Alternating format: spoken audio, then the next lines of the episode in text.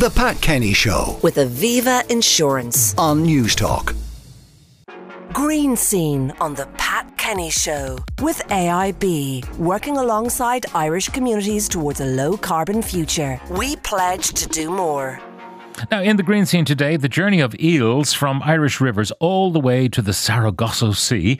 But first, a major discovery by scientists in Trinity College Dublin about basking sharks. And to explain all, we're joined by Dr Ruth Freeman, Director of Science for Society at Science Foundation Ireland. Good morning, Ruth. Good morning, Pat. So, basking sharks, something we did not know about them. Yeah, I know. And isn't it exceptional that we're still learning something so fundamental about the second largest fish in the sea?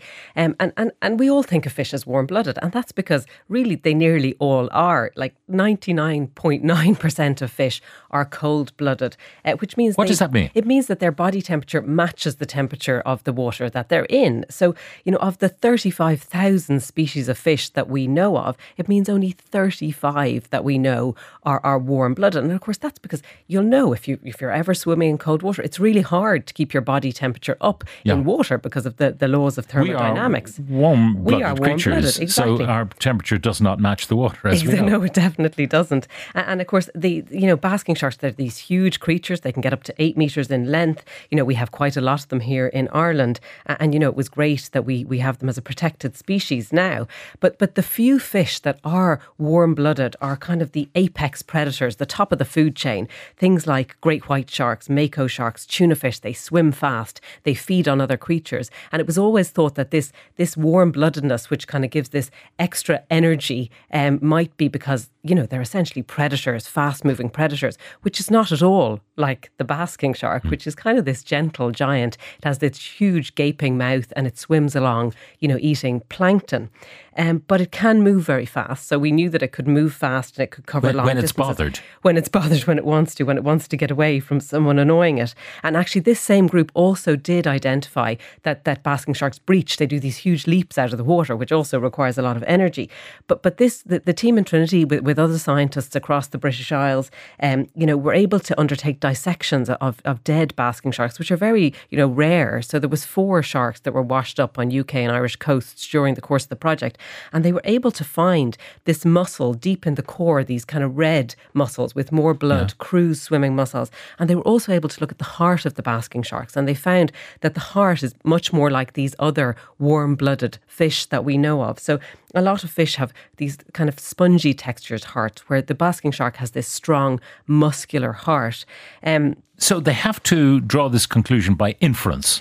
Because they didn't actually meet any living basking sharks. Well, not in the first part of the study, but then it gets interesting, of course. They did. They went out and they developed a low-impact tagging method. And they went and were able to tag some basking sharks off Cork. And this little tag was able to measure the temperature of the basking sharks, you know, to measure their muscle temperature. And what they found was their muscle temperature was consistently about 1.5 to 1 degree above the water temperature. And this shows that they are what we call regionally warm-blooded or endothermic. So they can keep these important parts of their body for swimming warm. And there's a great quote from Professor Nicholas Payne in Trinity about the study. He said, it's a bit like suddenly finding that cows have wings. That's how surprising it was. So really, really interesting. These gentle giants. They're a protected species? They are since last year in Ireland, which is wonderful because we're seeing quite a lot of them. They can come here to mate and to feed.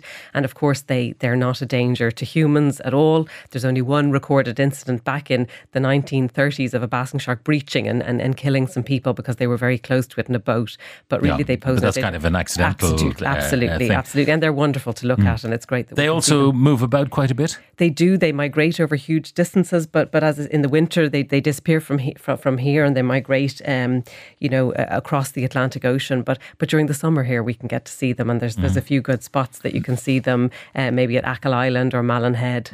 Now, speaking of aquatic migration, eels. Now, I'm not a fan of eels. I don't know why. I'm sure they taste delicious. Jellied eels, a big East End of London favourite. But tell me about their habits. Yeah, as you say, jellied is from the Thames, because that's what we associate eels with rivers, and that's where they do spend most of their lives. And we've known for years, I remember learning about it in school, that they had this amazing ability to live in freshwater but they probably went out into saltwater, into the oceans to breed. And I remember learning the Sargasso Sea, and actually we've known for years, it was actually back in about 1920 that a Danish scientist discovered that there was larvae of eel in the Sargasso Sea. And the Sargasso Sea isn't a sea that's bounded by land. It's actually a space in the North Atlantic that's bounded by four big ocean currents. So it's sort of a calm space in the middle of these ocean currents. So it's a sea in the middle of an ocean. Exactly. So the Gulf Stream is one of the currents on one side of it. So whereabouts is the Sargasso Sea? So it's the North Atlantic, kind of off the US, with the Gulf Stream on one side and four other ocean currents around it. But it's thousands of miles away, 3,000 miles away from Europe. So we've always kind of thought that eels leave Europe and they somehow get to the Sargasso Sea where they breed, and then the larvae drift back to the rivers, and we encounter them at the rivers in their very early stage.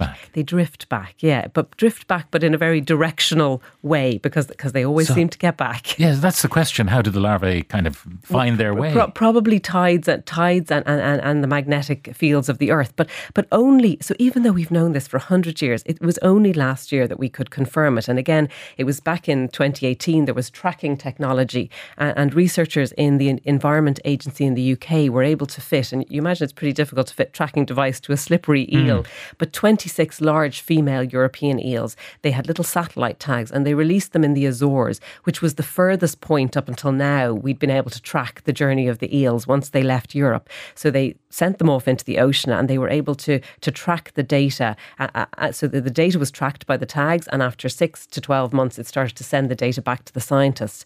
And what they found was they got various stages of the journey tracked so they could see where they went, and they found it took them a year and only 6 of them made it all the way along this 3,000 kilometre journey. So this is nature's way. You know, the way when you've got a plant that, a flower that goes to seed, there's thousands of seeds which are taken by the wind or whatever, or eaten by birds and pooped out, but relatively few actually survive yeah. and grow into new plants. Yeah, well, these eels that do make it to the Sargasso Sea, they mate there, they breed, and as you say, these hundreds of larvae are produced, and only a few of them will make it back to Europe. So when they come back, then their little larvae, they're called actually glass eels. They're this very transparent colour, but as they enter the river and as they swim upstream, they gradually turn brown, because this helps them. They're protected from predators in brackish water and the brown river, and they do their best to swim up. They obviously need to avoid things like otters and herons and predators.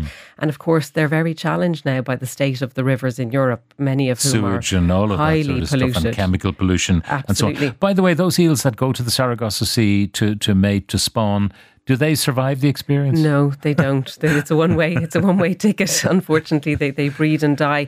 But really, what we're seeing now, I mean, it's a very treacherous journey, and they have an awful lot to survive. But their populations really are suffering because of our intervention in rivers. So if rivers are dammed or polluted, they can't go up those rivers. So the population of European eels has actually decreased by 95%. So another species. Yeah. So as you say, jellied eels, a common cheap food, now a rare delicacy. And, even things like sewage, we're seeing new research now where if there's plumes of sewage going into rivers, and that's a very common form of pollution now, the eels, once they hit it, that even though the water looks to us maybe like it's clear and flowing, they can pick up that it's highly polluted, and they may just stop their journey there, turn and go back to the sea, whereas of course they won't survive, or they just don't make it upstream to where they need to go to mature fully.